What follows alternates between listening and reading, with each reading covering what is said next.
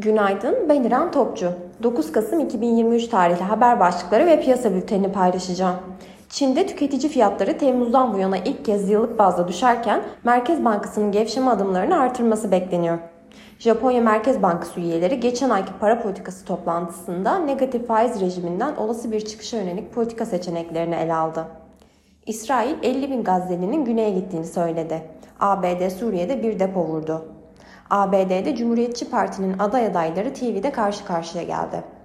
Piyasalara genel olarak bakacak olursak pay piyasalarında jeopolitik risklerin yanında mevduat faizlerinin ardından bono faizlerindeki artış da Borsa İstanbul üzerinde baskı oluşturmaktadır.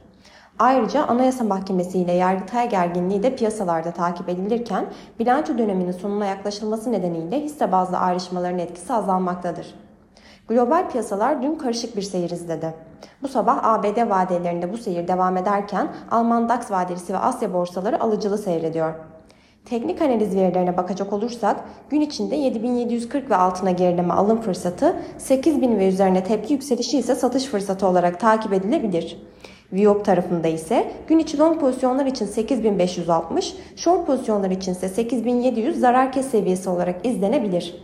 Borsa İstanbul'un ve endeks kontratının güne negatif eğilimle başlamasını bekliyoruz. Kazançlı günler dileriz.